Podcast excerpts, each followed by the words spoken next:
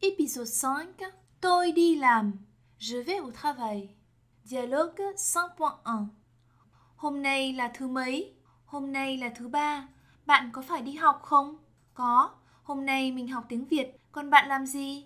Hôm nay mình đi chợ với mẹ. Dialogue 5.2 Khi nào cô về Pháp?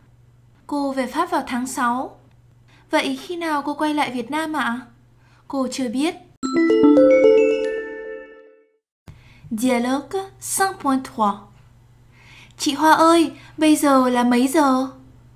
5 giờ chiều rồi em ạ. Thế ạ? À? Ôi, em sắp phải đi đón bé Linh đây. Anh thường đi làm vào lúc mấy giờ? Anh thường đi làm lúc 7 giờ rưỡi sáng. Chú thường đi tập thể dục lúc mấy giờ ạ? À? Chú thường đi tập thể dục lúc 5 giờ sáng.